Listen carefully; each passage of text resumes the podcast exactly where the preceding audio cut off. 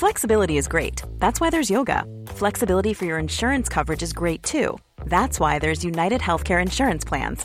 Underwritten by Golden Rule Insurance Company, United Healthcare Insurance Plans offer flexible, budget friendly coverage for medical, vision, dental, and more. One of these plans may be right for you if you're, say, between jobs, coming off your parents' plan, turning a side hustle into a full hustle, or even missed open enrollment. Want more flexibility? Find out more about United Healthcare Insurance Plans at uh1.com.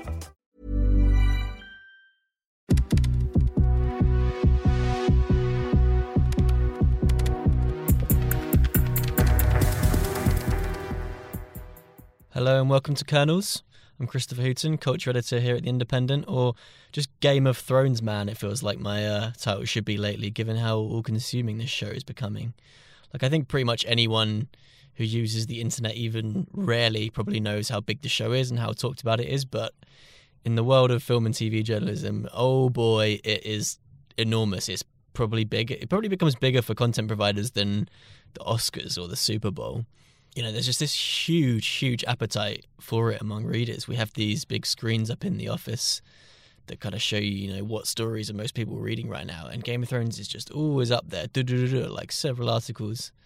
It's crazy. People just want to read, they want to theorize about it, they want to know what's coming up. It's really quite incredible. It's more popular than any show I think has come before. Obviously, part of that's how much the internet's become embedded in the conversation now, which probably wasn't the case with some, you know, with shows a long time ago. But even with something like Breaking Bad, um, it was never this big. So it's been a lot of my, a lot of my time recently. You know, which I don't begrudge. I like the show. I don't love it. Um, I enjoy covering it. I enjoy my my Sunday night graveyard shifts. My watch.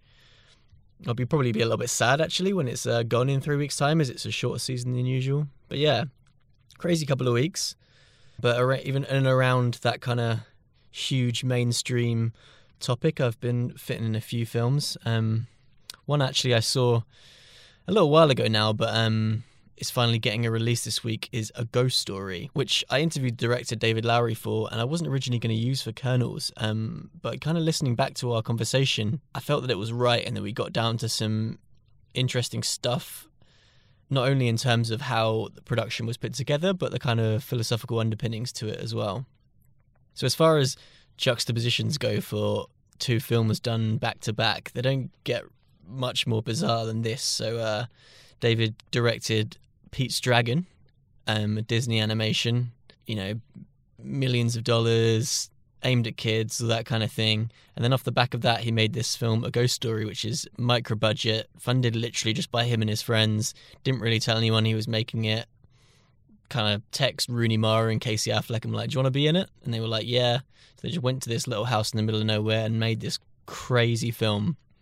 And it first came to my attention. It, I think it first showed at Sundance, and uh, I noticed that Variety had written a piece about it, talking about how it wasn't a straightforward horror movie, and it was, if anything, more of a conceptual experiment that would be better suited to a museum setting.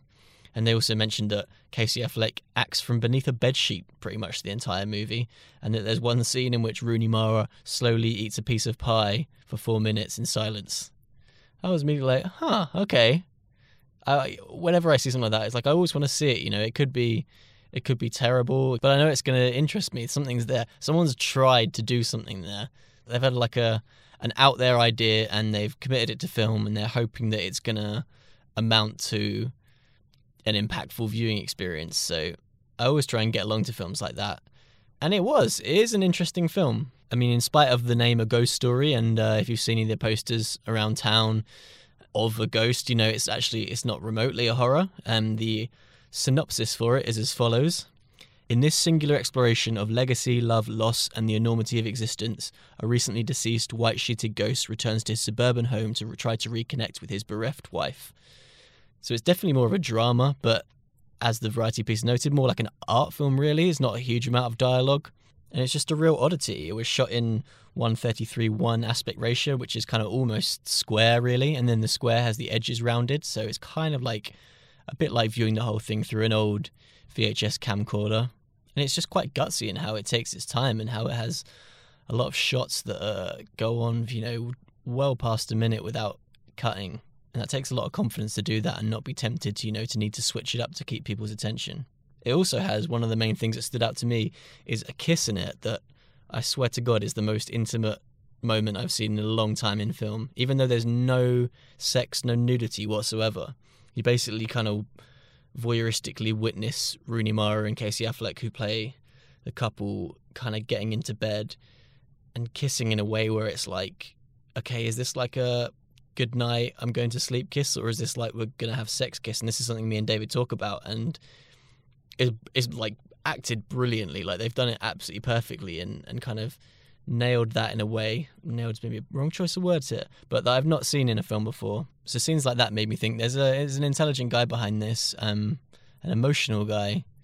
So I, I caught up with him, and as I say, I didn't think it was going to be for the podcast, so I didn't go with the. Uh, the most high spec equipment. I recorded it on my iPhone, so uh, apologies about that. And also for the fact that um, in the room where we were in this hotel, some other guys in the room decided to deconstruct a kind of filming setup that was in the room. So for the entirety of uh, our conversation, there's little, there's little noises in the background that just sounds like someone's like making a kid's diorama or erecting a nativity set. Hopefully, it won't be too uh, distracting, but it's just forewarning anyway and also in terms of forewarnings, like this isn't obviously the really the kind of film with a lot of spoilers. You know, it's uh, it's not all about the uh, the action and the plot as such, but there is kind of there's not twists, but there is kind of big moments towards the ending, and one of them we discussed right at the end of the interview. So I've stuck a little bit of elevator music just before his answer for like ten seconds in case you wanna end things there and maybe return to it after you've had a chance to see the film. Which for a very very small budget, bizarre bizarre piece of cinema. I'm glad to say is going to make it to a few cinemas. I think so. Have a look online and see if it's uh, see if it's showing anywhere near you. All right, thanks. Hope you enjoy, and uh, see you in another couple of weeks when I think we'll have well, bar some enormous entertainment act of God that we have to address. We'll have uh, Ethan Hawke on the show. Cool. So this is David Lowery. Yeah. So congrats on the film. I saw it a couple of days ago. Thank so, you. Yeah, I really liked it. I was thinking while I was watching it uh, how like it was kind of ballsy on your part because in so many like creative things, whether it's music or film, there's always so much pressure to make things like shorter. Everyone's like, yeah, that's great, but can we make it more concise? Yeah. You really stuck to your guns in terms of being like, this is going to be a three minute shot. I mean, a lot of those shots were written into the script with the mm. running times attached to them, so that everyone would know going into it that that was the shape this movie would take. Yeah. And yeah, what did the I was thinking about that with the screenplay. Like, obviously, it must have been really short. Yeah, it was at its longest, probably like 35 pages, but that included a lot of like alternate scenes that I just had on had written down just in case we might want to shoot them. So yeah, the first draft was 10 pages, the second draft was 30, and it was it never got too far beyond that. Did that make it like more difficult to sell the idea to you know to, to cast into everyone really when there's not so much for them to draw on, only kind of what you've got on a scant kind of few pages? No, because the the benefit of making this movie the way we made it was that it was it was designed to be made with just friends with with with people who I would not have to explain it to. Yeah. And luckily Casey and Rooney trust me and I know that Rooney read the script because we talked about it and whether or not Casey ever did, I have no idea. I have a feeling he may not have. Um, I just text, I texted him and asked him if he wanted to come be in a weird movie, and he said sure. And then he came. And I, I mean, I know he eventually read it because he had dialogue and stuff. But, yeah. but I don't know at what point in the process. I, I, I know that he said yes before he read it. Yeah. I don't know at what point he realized he'd be like under a sheet for. I think I included that in the text message, but I don't know if he really believed it until he got there. Yeah. Until yeah. we started sending him pictures of the costume. Was it like uh, important for you that he be under the sheet and not ever be a double that he actually be there in every scene? It was initially, um, but it became less so as the shoot went on. And there were certain scenes uh, that we knew going into it where there was, you know, going to be a, a, shot of him with the ghost in the same shot, and yeah. that would be somebody somebody else. And we realized that I needed to, the that the ghost worked best when the personality was subtracted from it that if you saw too much of the human underneath the ghost costume, it ceased to be ethereal and became merely a person with a sheet draped over their head. Yeah. And so um, early on, his performance was coming through the sheet quite predominantly. It was very, it was very uh, noticeable. It was noticeably him under the it's sheet. Interesting, because you'd, you'd, think that would be a positive. Yeah, I thought it would be. That's, yeah. that's what I was. That's what I was going for. But but the ghost just wasn't working and then we realized that removing the personality from the ghost made the ghost work, and so ultimately we had to do some reshoots and some pickups later on down the line, and, and he wasn't under the sheet for those, but it was fine because we had already reached that point where we realized that the performance mattered less than just the shape of the ghost in the room. Yeah, I was really taken with the um, scene quite early on where after they wake up in the night and then get back in bed and like they're kissing. Yeah. And it, like even though there's no sex in it, it seems so unbelievably intimate. Yes. Because it like it's on the boundary between like kind of a sleepy kiss but also a little bit sexual at the same time. Exactly. Yeah. It- the way it was described in the screenplay, which was all the direction I gave to them, was um, they begin to make out, the type of making out that could lead to sex, but in this case leads to them just falling asleep. Yeah. And that's, that's I was just like, just do that, and Yeah. uh, and that's what they did. And watching it was, it felt like we were watching something we shouldn't have been seeing on set yeah. because it was so intimate, and and they have such great chemistry that you just really believe it. And I they didn't really fall asleep, but you know, we kept shooting after they had drifted off to, to sleep, and and we, we kept letting the cameras roll, and, and it was just like it was so hypnotic to watch. Yeah. And I knew right then, like I was like, okay, that's gonna be the whole takes going in the movie. Yeah, Rooney's so good at that kind of role. Like I saw Song to Song recently. Oh, yeah, yeah. one. It's a similar kind of vibe. She's good at like doing this kind of wistful Yes, romance. kind of exactly. yeah. And what was it? Um, I think there were very few people who would have gone from a film like Pete's Dragon to a, a film like this. How did that like happen? And, and was your agent and everyone kind of like, oh, okay? We didn't tell anyone we were making this movie. My agent knew it a certain right before we started shooting. He became aware of it, but um, we just wanted to make it in secret so that no one would be expecting it. I, part of the reason was a safety measure, so in case the movie was a failure or in case it was just too goofy, uh, we could bury it and no one would be worried about it. Um, but going from Pete's Dragon to this was not a calculated move. It was just it. It felt right.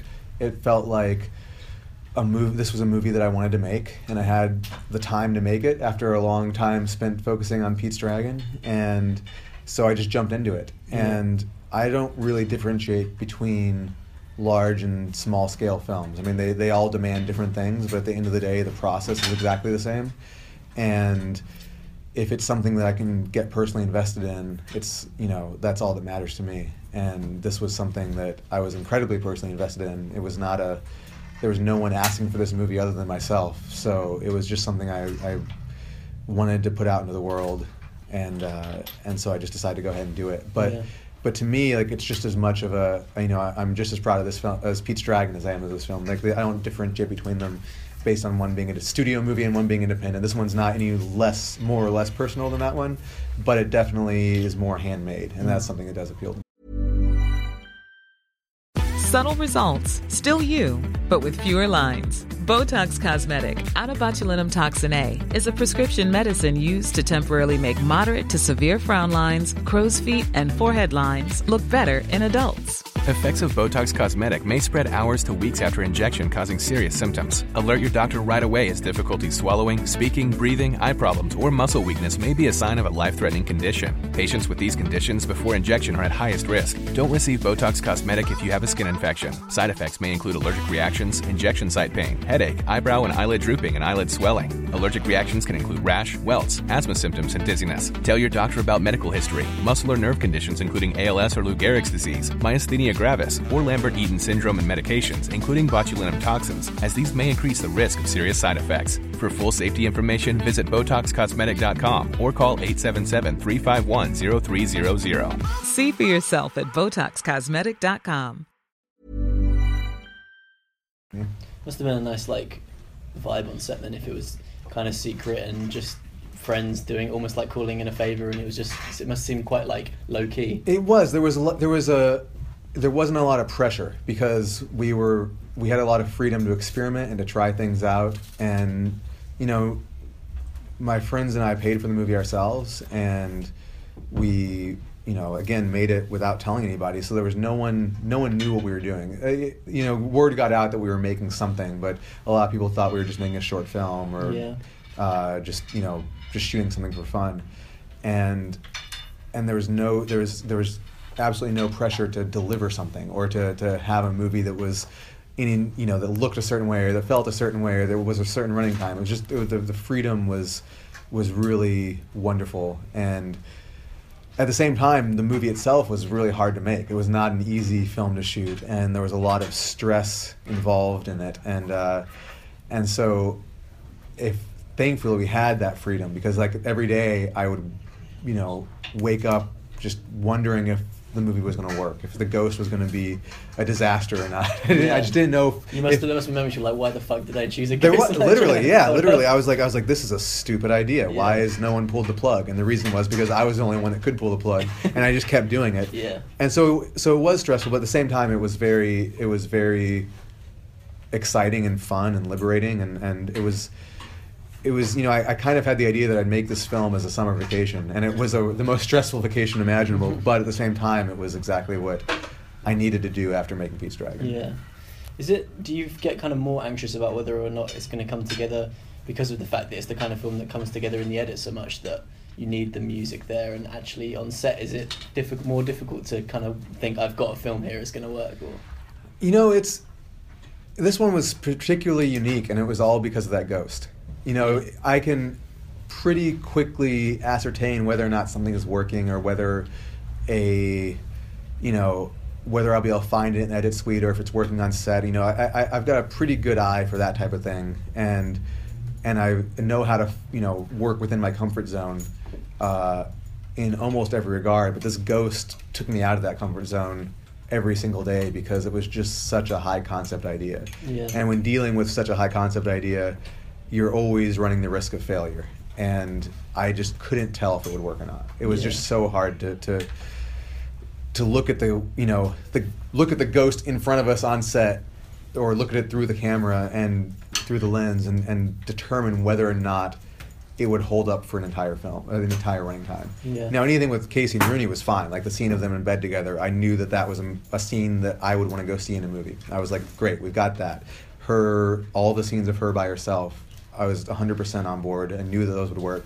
But as soon as that ghost would enter, I just wouldn't be able to tell if it if it could Yeah. hold up. Like, because uh, he needed to work for the entire running time of the film for the film to work, and and I couldn't tell. So it wasn't until we were you know, well into production, I started to assemble things together, and that I kind of got a little bit of relief from that, and started to see how how he would function in in the movie as a whole, as opposed to on a scene by scene basis. And once I realized that he was working, and once we figured out how to shoot him the best way, you know, like it, once we realized that removing that performance from underneath the sheet helped sell the concept, uh, I began to breathe a little easier. Yeah.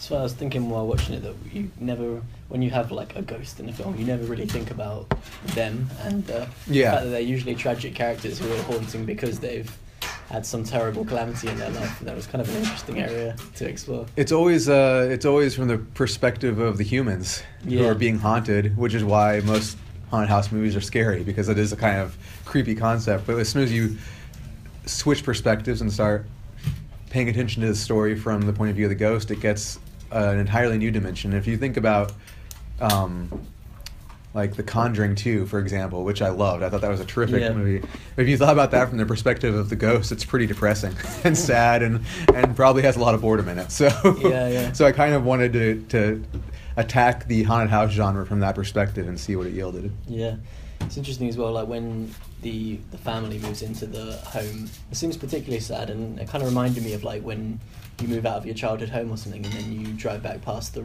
like down the road, Yeah. and you see like a family eating dinner in there, and even though it's all above board, it feels almost like disrespectful in a way. Like they're they're in my house, you still have They're trespassing. reaction. Yeah, yeah, absolutely. I and I do that. I like just the other night. I drove past my old house in Texas, and uh, and it just felt strange to see a different car in the driveway. I haven't lived there in over two years now, and, and it was still very disconcerting to see someone else having made my home their home. Yeah. And and those feelings are uh, a big part of what led to making this film. Uh, I wanted to make a movie about physical spaces and the attachment that we have to them and how they become so personal to us because that's something I find in my own life. I'm a very nostalgic person. I'm very sentimental and I get really attached to the homes I live in. Mm. And I've never lived in anyone aside from the one I grew up in with my, my parents for that long. So I've got a whole laundry list of houses and apartments that I have very strong feelings towards. Yeah, yeah. I read in the uh, production notes that the idea came about right from you kind of wanting to maybe leave your house though, and your wife like wanting to stay in Texas. It was vice versa. Vice she versa, wanted she yeah. wanted to leave. I wanted to stay. Yeah. And um, Who won that? she did. I mean, we needed to meet. We had to leave anyway because I was going to go do Pete's Dragon, and Yeah. um, and the, we were trying to decide whether we'd keep the house and she would stay and I'd travel back and forth, or whether we'd just all move. And we ultimately all moved. And uh, but then we moved back, so we both won. Yeah. but yeah, it came it came about. We had a big argument over it, and it was one of those arguments that in the moment I was I remember saying this feels like a scene from a movie. And so I wrote it down, and uh, all of Casey and Rooney's dialogue pretty much comes from that. Yeah, with the um the the pie scene that's like become like the big headline like from it. yes. um, how many takes did you have to do, and how did like Rooney feel about it, and like how did it all go down? It, uh, it was looked intense to like because you know Yeah. there, was, not even any cheating because there were so few cuts, so she really had to smash a lot. There's one cut, and the Yeah. first the first shot we did two takes of, but in that shot she only takes like two bites, and then we cut. And then the second one where she ate the whole thing um, was just one take, and we knew it would be one take. We Did just you like go out of your way to get a delicious pie so it'd make it nicer? she told me before we shot it that she had never had pie in her life before. really? I don't believe her, but maybe it's true. Either way, she uh, was very nervous about it because she doesn't eat a lot of sweets, doesn't eat sugar. She's vegan, so am I, so that's fine. And uh, and so I had one of my friends, my producer, who's also a chef. He made a, a vegan pie with that was gluten free and had very very little sugar in it. And she still said it was disgusting, but I tasted it and I was like, it's pretty good. I, I would eat it. I love pie though, so it's it's It's pretty good. It's- didn't to eat like seventy-five percent. exactly. Um, but uh, I know she was nervous about doing it just because it was I, she just was wasn't anticipating enjoying it. She like doesn't doesn't like eating sweets, so that Yeah, yeah. that would be the uh, the problem. But in terms of like uh, bringing out the emotional quality of the scene, I think that discomfort actually made that scene even better because she wasn't supposed to be enjoying it. She's Yeah. she's grief eating, and so that just made it a little bit more uh, believable. Yeah. Thinking about like the kind of the philosophy behind the movie a little bit more, like the whole idea of like motivation in the face of futility. Yes. Something I definitely like struggle with a lot, and from time to time I kind of get into space where I'm kind of thinking like, why am I really doing this? You know? Yeah. Okay, so so it does really well. I'm really pleased with it. It's really acclaimed. People enjoy it. It means something to them. That still ultimately all doesn't. It doesn't much. mean How- anything, yeah. Yeah. And how do you like? Do you get those? Do you have those worries as well? Or have you managed to kind of overcome that? this movie was my way of trying to deal with it. I get, you know, th- those thoughts keep me up at night. I get very stressed out about them. I'll get depressed about them. I'll get like, I get to the point where I don't want to get out of bed. And I think they're pretty universal. I, I mean, to Yeah. some degree or another, I'm sure everyone has contemplated their place in the universe and, and the, the, the meaningless, uh, the meaningless aspect of human life that, uh, when you think about, you know, the, the grand scheme of things, that nothing really matters that much. Um, if you believe in the afterlife, then maybe it matters a little bit more. But if you don't, then you got absolutely absolutely nothing in the in the grand scheme of things, and that makes it, it for for a certain type of person that can make it really hard to to get up in the morning. And sometimes I'm that person. So this movie was a way for me to not address those problems, but just to recognize them and kind of lay out my thoughts on it and give myself some time to make sense of it. Yeah. A big part of the film is just spending time uh, doing nothing, so you have time to actually think and come to terms with things. So, like, you know, the character in the movie maybe never comes to terms with his fate in the universe, but by spending that time with them, it allows us to Yeah. to contemplate it and maybe get a better grasp on our own feelings on that matter. I was thinking as well that you kind of need to approach it and not think about too much about having made something, and actually just the fact that you can enjoy the moment. Like presumably when you're on set and making that, and when you're out there, that's a, like a, a lot of joy happening there. Yeah, the Focusing on actual process. You're focusing yeah. on the process. I mean, it, it's a very, you know, almost cliched Zen concept of like enjoying the moment. you know, yeah. and and that, but it's true. I think that you know it's a cliche because it's true, and it is something that I try to be mindful of. I try to be more focused. I try to be more present in my day to day life on a moment to moment basis because ultimately that's what we've got. Yeah. And I want to make the most of it. Just like finally, and I probably I won't use this quote until people have had a chance to like really watch the movie. But the note at the end. Yeah. Did you ever think about what it says?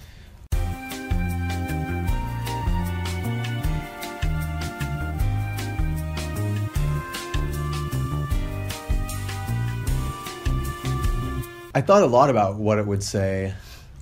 Rooney wrote down something on the paper, and I was like, "Just write whatever you want. You know, we won't see it. It's uh, the camera's too far away." And and she, I, I have an idea of what she wrote, but then when we shot the ghost opening it and reading it, we shot it blank, with, and then we were like, "Okay, we will digitally add something later on, so we can decide exactly what it's going to say later."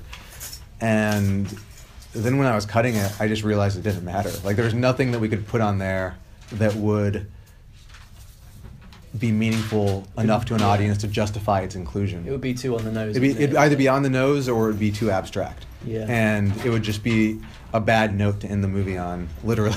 Yeah. and so uh, we just left it out. And I had I had ideas of what I'd put on it, and none of them matter because it's better to just not know. Yeah. And ultimately, it doesn't matter to him either. It's like it's more about the the process of just finding it and recognizing that it doesn't matter, and then moving on. That's what I was. Yeah, I was wondering. Is like, what what is it about the note that makes that frees him from that that kind of loop? Is it just the the fact that something has been placed that has no? It's it's realizing that that sentimental attachment doesn't matter because whatever she's leaving behind is pure sentiment, sentimentality. Mm. It's not. Um, it's not a note for him. It's not a note for anybody other than for her to leave behind and feel attached to a place. So it's 100% sen- uh, uh, a sentimental affectation. And those things ultimately aren't that important. I try to, I'm, I'm a very nostalgic person, I'm a very sentimental person. And I recognize that those things can hold me back. And that letting go of those things, letting go of my nostalgic attachment to the, you know, the, the places or things of my youth that I feel attached to, uh, can help me move on in life. Like those are things that like are, are sometimes important to let go of. And Yeah. so that's what is happening at the end of this film is the character, the Casey's character is is realizing that it doesn't matter. And once he comes to that realization, he can move on to then whatever the next plane of existence is, whatever Yeah. that may be, and and the movie's over. Uh, thanks for that, man. Thank you. Yeah. And what are you um, working on next? Have you do you know yet?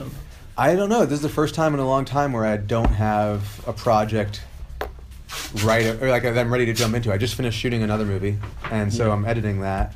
And uh, other than that, I'm just going to spend some time writing and trying to come up with some some new ideas, and we'll see what happens. Cool. Oh, well, good luck with everything. Thank and, you. uh, yeah, enjoy the Really appreciate it. Right, that was David Lowery, director of A Ghost Story. I hope you enjoyed that. I felt like we got down to some some deeper kind of shit there, which is hard when you go into a room with a stranger and you have no time for kind of slowly getting to know someone. You just got to go straight in, and you suddenly find yourself talking about the shit that keeps you up at night and makes you sad. Um, but I think we got there, which was nice. And yeah, if you make it to a ghost story this week, let us know what you make of the film. Uh, we're on Twitter at Kernels and on Instagram at Kernels Podcast. And if you get a chance to rate, review, and subscribe to the podcast, you know that's massively, massively helpful. I know that sounds like a thing that just like you're meant to say, but it, it genuinely does get this help us get this out to more people. So it would be great, and we love to hear from you. You know, I'm on Twitter at Christoph Hooton, not Christopher, just purely because I couldn't fit in the ER, not because I have some kind of French lineage. And yeah, any questions or any suggestions are more than welcome. So yeah, hit us up. All right, thanks again, and I'll see you in another couple of weeks.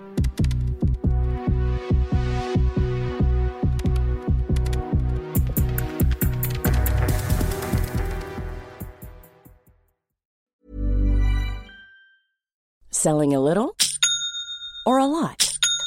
Shopify helps you do your thing however you cha-ching. Shopify is the global commerce platform that helps you sell at every stage of your business. From the launch your online shop stage to the first real life store stage, all the way to the did we just hit a million orders stage.